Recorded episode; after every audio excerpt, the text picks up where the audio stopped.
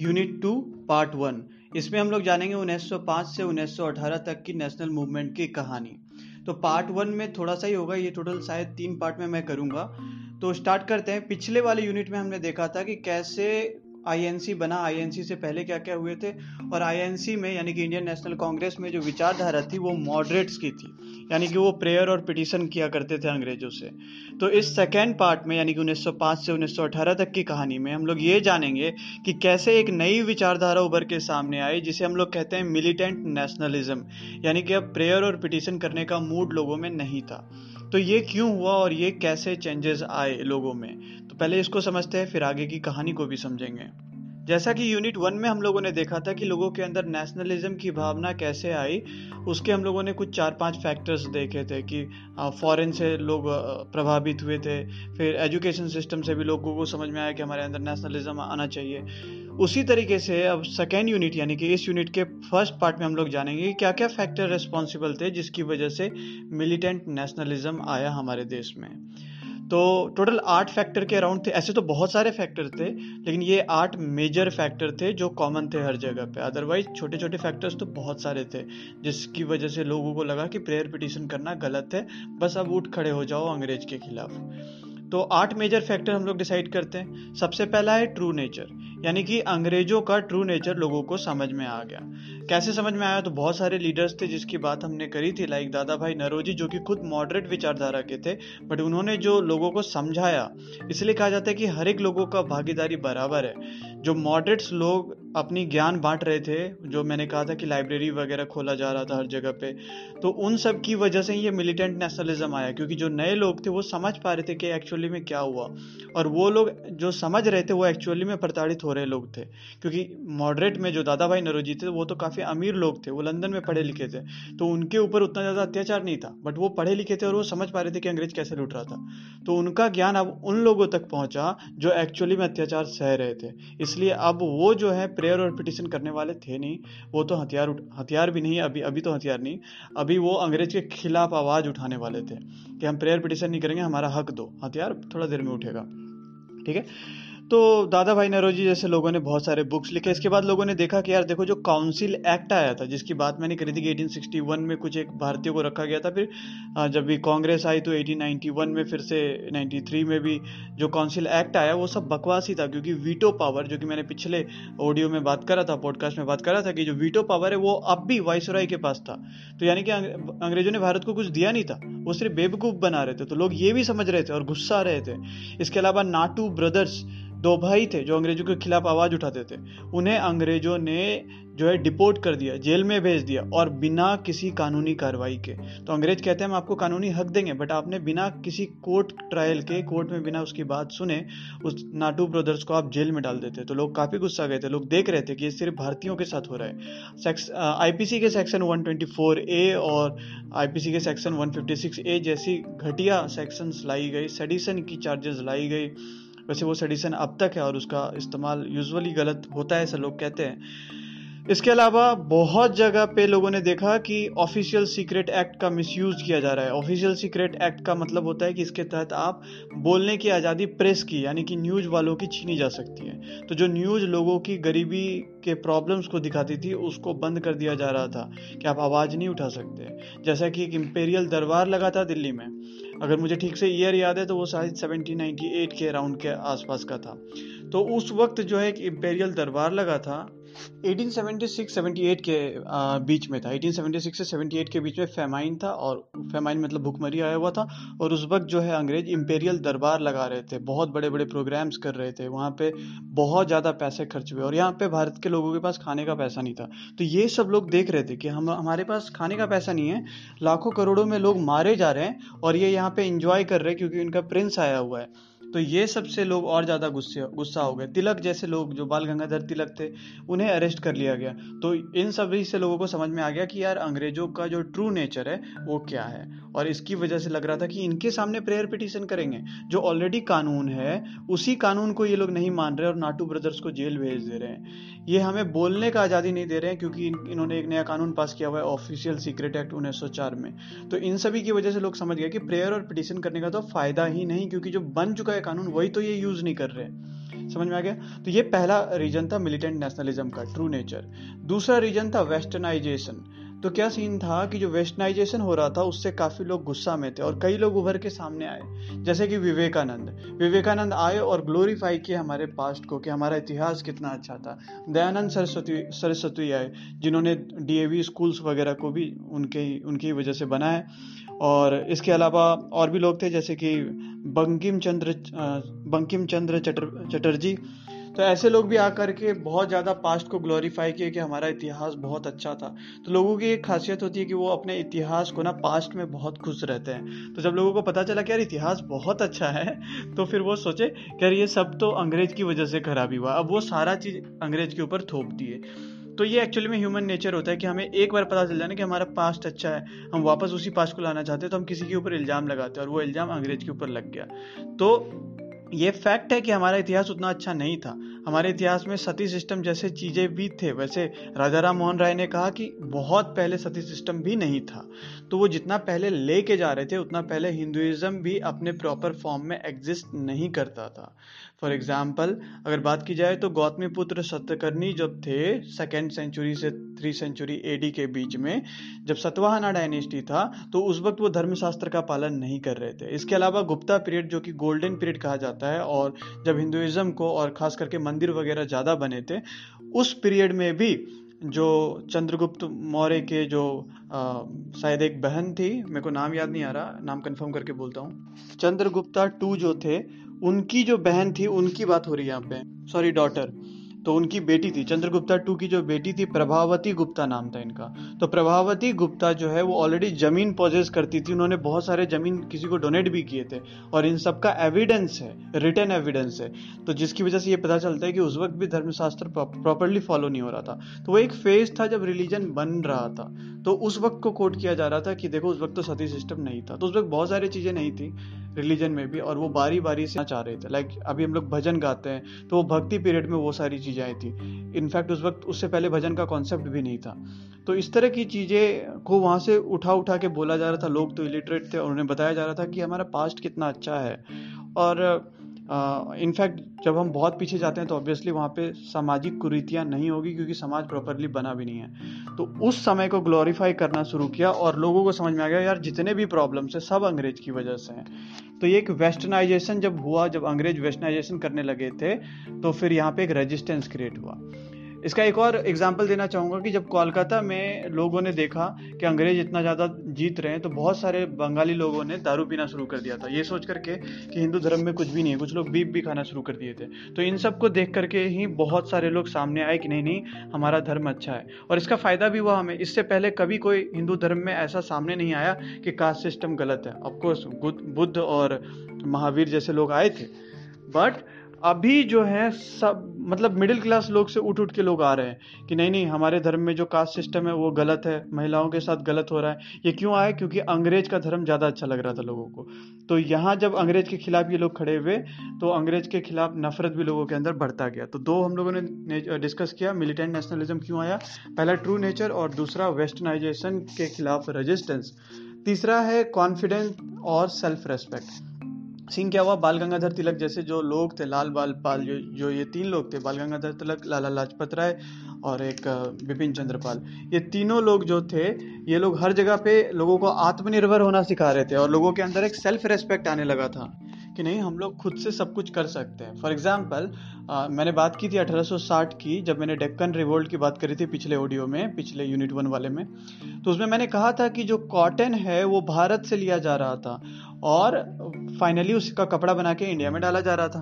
तो इंडिया के लोग उस कपड़े को सस्टेन नहीं कर पा रहे थे। यानी कि कपड़ा काफ़ी सस्ता था। तो भारत का कपड़ा बिकना बंद हो गया था, क्योंकि यहाँ का कपड़ा महँगा हो जा रहा था। तो यहाँ पे ये नहीं है कि उनका मशीन से बना हुआ था, इसलिए उनका कपड़ा ज़्यादा सस्ता था। ऐसा नहीं है। इनफैक्ट हमारे कपड़े पे एक्स्ट्रा टैक्स लगाया गया था और उनका कपड़ा पे कोई टैक्स नहीं था। ये रियलिटी है कि उनके कंपनी को, यानी कि ब्रिटेन की जो कपड़ा की कंपनी थी, वो बहुत गिरी हुई थी। इनफैक्ट वो अपने कपड़े पे भारत का लोगो लगा देते थे, ताकि लोग भारत का समझ के उनका कपड़ा खरीदें, क्योंकि भारत का कपड़ा काफ़ी नामी था पूरे वर्ल्ड में। तो इसीलिए इस इंडस्ट्री को उन्होंने तोड़ने के लिए भारत के कपड़े पे टैक्स लगाया और अपने कपड़े पे टैक्स को हटा दिया।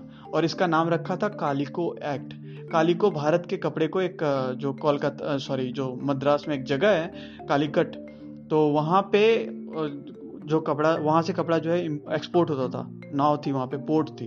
तो इसलिए कालिको एक्ट का नाम रखा गया।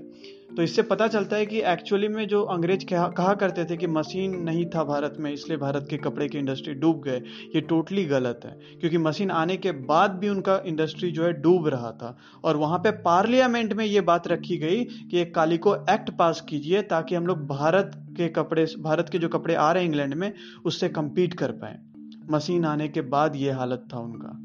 और पार्लियामेंट में ये कानून पास हुआ कालिको एक्ट, और क्योंकि पार्लियामेंट में जो कुछ भी डिस्कशन होता है, उसको रिटर्न डॉक्यूमेंट को प्रिजर्व किया जाता है। इसलिए आज भी एविडेंस है कि उस वक्त भारत का कपड़ा इंडस्ट्री गिरा नहीं था, गिराया गया था। तो बाल गंगाधर तिलक लाला लाजपत राय जैसे लोग आके बोलते हैं कि नहीं, हमें आत्मनिर्भर होना चाहिए। हम लोग अगर अपने ही कपड़े को खरीदेंगे यहाँ पे तो यहाँ पे एक मार्केट आ जाएगा। हम ना सस्ते के पीछे भाग रहे हैं। और सस्ता कैसे हुआ? क्योंकि वो टैक्स लगा रहे हैं हमारे ऊपर और अपने वाले पे नहीं लगा रहे तो यहाँ पे लोगों के अंदर एक सेल्फ रेस्पेक्ट आया कि नहीं, ऐसा नहीं है कि इंडस्ट्री हमारे पास नहीं था। हमारा कपड़ा हाई क्वालिटी है। इन लोगों की वजह से हमारा यह हाल हुआ है। तो एक और सेल्फ कॉन्फिडेंस और सेल्फ रेस्पेक्ट आया। जो चौथा रीजन था वो है एजुकेशन अब ये सबसे इंपॉर्टेंट रीजन है। सीन क्या होता है कि अगर हमारे साथ अत्याचार हो और हमें पता हो कि वो अत्याचार क्यों हो रहा है, भले वो रीजन गलत ही क्यों ना हो तो हम कभी आवाज़ नहीं उठाते, हम सेटिस्फाई हो जाते हैं। फॉर एग्ज़ाम्पल सदियों से छोटे कास्ट के साथ बहुत अत्याचार हुआ बट उन्होंने जनरली आवाज़ नहीं उठाया, वो सहते रहे उन चीज़ों को। बट जब उन्हें पता चला कि नहीं, ये तो अत्याचार है हमारे साथ, जन्म से हमारे, हम, जन्म से हमें एक चीज़ थोप दिया गया कि हमें ये घटिया ज़िंदगी जीनी है तो ये तो गलत है, जन्म से कुछ भी नहीं होना चाहिए। जब उन्हें पता चला कि वो रीजन जिस पे हम यकीन कर रहे थे, वो रीजन गलत है तो वो उठ खड़े हुए हैं। समझ में आ रहा है? तो बेसिकली कोई रिवॉल्यूशन तब, कोई इंसान तभी तक दर्द सहता है जब तक उसे लगता है कि नहीं, ये रीजन है जिसकी वजह से मेरे को ये सब हुआ है। तो अगर हमें कोई झूठा रीजन भी दे दे और हमें यकीन हो जाए तो हम कभी भी खड़े नहीं होंगे। तो सीन यही हुआ। कि अब तक भारत के लोगों को रोज़गार नहीं दिया जाता था। कहते थे कि तुम लोग तो गवार हो। बट जब एजुकेशन सिस्टम भारत में खुद अंग्रेज़ लेके आए, अब उनका ही बनाया हुआ एजुकेशन सिस्टम है। मैंने बताया था कि उनके बनाए हुए एजुकेशन सिस्टम से मैंने एडम विलियम की रिपोर्ट की बात की थी पिछले यूनिट में, कि एडम विलियम ने कहा था कि बहुत ज़्यादा स्कूल्स थे इंडिया में, और वो सारे स्कूल्स तबाह हो गए जब अंग्रेज़ जो है वुड्स डिस्पैच जैसे चीज़ें लेकर के आए 1852 में।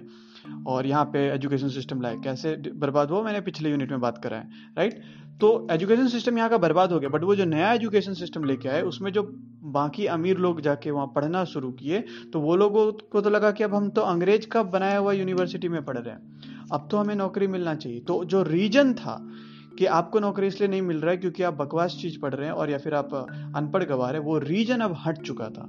और फिर भी इन्हें नौकरियाँ नहीं मिल रही थी। अंग्रेज़ अब भी नौकरी नहीं दे रहा था। सिर्फ़ उतने ही लोगों को नौकरी दे रहा था जिनका ज़रूरत था। लाइक किसी को चपरासी रखना है तो चपरासी रख लिए। अब अंग्रेज़ी में बोलेंगे तभी तो वो सुनेगा। इसलिए अंग्रेज़ी पढ़ा दिए थे सबको। तो ये चीज़ यहाँ पे अंग्रेज़ भूल गए कि अब उनके पास रीजन नहीं रह गया है, जो वो कहते थे कि आप गवार हो। तो लोग जो जो, जिन लोगों को एजुकेशन मिला, वो लोग अब आवाज़ उठाने लगे कि हमें नौकरी क्यों नहीं मिल रहा है? पहले नहीं उठा रहे थे, क्योंकि पहले लगता था कि हम तो देसी स्कूल में पढ़े हैं, यहाँ पे उतना ज़्यादा एजुकेशन लेवल नहीं है कॉन्फिडेंस भी गिर गया था। तो आप लोगों के पास कॉन्फिडेंस भी था और मॉडर्न एजुकेशन था और उसके बाद भी रोज़गार नहीं था। तो यहाँ से भी एक नफरत लोगों को, लोगों के अंदर आने लगा। तो ये चौथा रीजन था राइट तो पहला था ट्रू नेचर दूसरा था वेस्टर्नाइजेशन तीसरा था कॉन्फिडेंस एंड सेल्फ रेस्पेक्ट चौथा एजुकेशन अब आते हैं पाँचवें पर। पाँचवा है इंटरनेशनल इवेंट्स पूरे दुनिया में क्या क्या हो रही थी? तो लोगों को अब तक लगता था, यार, जो ये अंग्रेज़ है ना मतलब आम लोगों को लगता था, क्योंकि देखो, अब तक जो है सिर्फ़ पढ़े लिखे ऊपर के लोग जो हैं कांग्रेस को लीड कर रहे थे, मैंने पहले ही कहा था। पीजेंट जो गरीब लोग थे, वो अब तक शामिल नहीं हुए थे, क्योंकि कांग्रेस को भी लगती थी कि यार, इनको पहले पढ़ाना लिखाना होगा, समझाना पड़ेगा, तभी आएँगे। बट मैं अब बात कर रहा हूँ कि एक मिलिटेंट नेशनलिज्म आएगा, यानी कि अब आम लोग आएँगे, राइट? तो अब जब आम लोग आएँगे तो आम लोगों का मेंटेलिटी भी समझना होगा। तो आम लोग क्या होता है कि हर चीज़ को ना शॉर्ट में कंक्लूड कर देते हैं। लाइक उस वक्त लोगों को, आम लोगों को लगने लगा था, यार, अंग्रेज़ों अंग्रेज़ों का ना दिमाग ही ज़्यादा होता है। अंग्रेज़ों, अंग्रेज़ के पास जो गोरे लोग होते हैं ना, उनके पास बहुत दिमाग है, जो खास करके पश्चिमी सभ्यता से बिलोंग करते हैं। हम लोग उससे कभी लड़ ही नहीं सकते। पश्चिमी सभ्यता से कोई नहीं लड़ सकता। आप ही देखो, भारत में इतने सारे राजा हैं, कोई क्यों नहीं टिक पा रहे इसके सामने? तो ये एक विचारधारा था। बट अंतर्राष्ट्रीय दुनिया में एक हलचल हुई तब जब इथोपिया एक अफ्रीकन कंट्री है। अफ्रीकन कंट्री है इथोपिया, जहाँ पे काले लोग हैं, उसने इटली को हरा दिया। इटली को हरा दिया, जो कि एक यूरोपियन कंट्री जहाँ पे गोरे लोग रहते हैं। तो लोगों को लगा, अरे, ये तो हो सकता है। ये गोरे लोगों को हराया जा सकता है। इसके अलावा बोर वार में भी यूरोपियंस हार गए। इसके अलावा जापान जो है रशिया पे अटैक करके हरा दिया। जापान पश्चिमी सभ्यता नहीं है। जापान तो पूर्वी सभ्यता है और उसने रसिया जैसे पश्चिमी देश को, यूरोपियन कंट्री को हरा दिया। तो लोग को और कॉन्फिडेंस आने लगा। तो इन सभी चीज़ों से लोगों को पता चल गया कि गोरा और काला या फिर पश्चिमी और पूर्वी सभ्यता नाम का कुछ भी नहीं है। अगर हम एक हैं तो हम अंग्रेज़ को उखाड़ के फेंक सकते हैं। जैसे कि जापान ने रसिया को किया, जैसे कि इथोपिया एक अफ्रीकन कंट्री होकर इटली को उखाड़ के फेंक दिया, इटली को हरा दिया। तो इन सब चीज़ों से लोगों का जो आम लोग थे, उनको समझ में आने लगा। आम लोगों के अंदर एक जो विचारधारा था, एक स्टीरियो टाइप था, वो टूट गया पांचवा। अब छठा पे आते हैं हम लोग। छठा था कि जो मॉडरेट लोग थे, यानी कि जो अब तक एजुकेटेड लोग जो कांग्रेस को चला रहे थे, लोग उससे उससे बहुत उदास थे कि यार आपने किया ही क्या अब तक? अब यहाँ पे ये देखिए कि उन्होंने जो किया उसी की वजह से ये सब कुछ हुआ, क्योंकि उनके ही एजुकेशन की वजह से जो प्रताड़ित लोग थे, उनको समझ में आया कि एक्चुअली में क्या गलत हो रहा है। और क्योंकि वो प्रताड़ित थे तो इसलिए उनका जो जो जो उनका एंड रिज़ल्ट हुआ, वो थोड़ा मिलिटेंट टाइप का हुआ। वो जो कांग्रेस को चला रहे थे, वो प्रताड़ित नहीं हो रहे थे। इसलिए उनके पास जो एजुकेशन था भी तो वो पिटिशन प्रेयर कर रहे थे, क्योंकि उनके पास कोई अत्याचार नहीं हो रहा था ना। तो उनके ही वजह से ये मिलिटेंट कॉन्सेप्ट आया बट इन लोगों को लग रहा था कि यार ये लोग कुछ कर नहीं पा रहे हैं। हमें कुछ करना चाहिए। और सातवां है ट्रेंड लीडरशिप यानी कि अब जो लीडर्स थे वो काफ़ी ट्रेंड थे। क्यों ट्रेंड थे वो? तो देखिए, ये मैं बात कर रहा हूँ उन्नीस बीसवीं सदी के स्टार्टिंग का, यानी कि 1890 का समय पार हो चुका है 1900 का समय शुरू होने वाली है। तो इससे पहले बहुत सारे छोटे छोटे रिवोल्ट हुए थे हर जगह पे लाइक सबसे पहले सिविल रिवेलियंस हुए थे।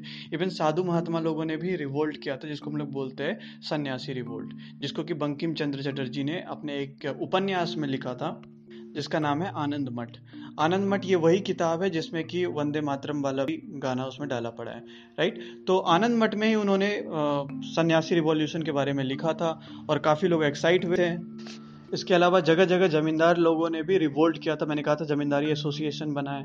तो उस एसोसिएशन में भी उन्होंने लीडरशिप की स्किल एक्वायर करी थी। तो अब जो लोग आए थे, वो काफ़ी लीडरशिप के स्किल रखा करते थे। इसके अलावा सिविल रिवेलियन के अलावा बहुत जगह पर ट्राइबल रिवेलियन और उसके बाद आने वाले समय में पेजेंट रिवॉल्यूशन भी होगा।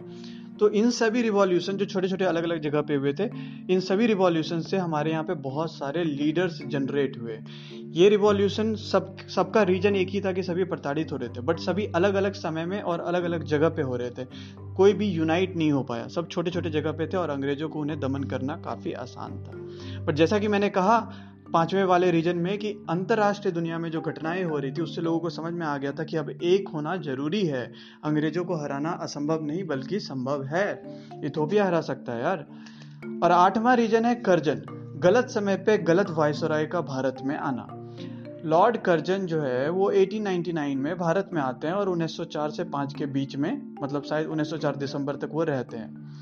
अब ये लॉर्ड कर्जन की क्या खासियत है? ये हमेशा लोगों को हीन भावना से देखते हैं, भारतीय लोगों को। बहुत गंदा कमेंट करते हैं इंडियन रिलीजन्स के ऊपर, चाहे वो कोई भी रिलीजन हो। सभी रिलीजन के ऊपर वो गंदा कमेंट करते हैं। वो यूनिवर्सिटीज़ के ऊपर अटैक करते हैं, जो प्राइवेट यूनिवर्सिटीज जो भारतीय लोगों की यूनिवर्सिटीज़ थे, उसे लाइसेंस ग्रांट नहीं करते बहुत सारे का लाइसेंस खत्म कर देते प्रेस को रोकने की कोशिश करते बहुत सा, बहुत घटिया तरीके से प्रेस को रोका जाता है। तो उनका जो ये हरकत होता है ना ये हरकत लोगों को काफ़ी गुस्सा बना देता है। और इसके अलावा लास्ट में बंगाल को विभाजन करना। जब बंगाल को विभाजन किया जाता है, जो कि हम लोग अगले पार्ट में देखेंगे, इस यूनिट के अगले पार्ट में देखेंगे तो वो काफ़ी बहुत दुख भरा समय था।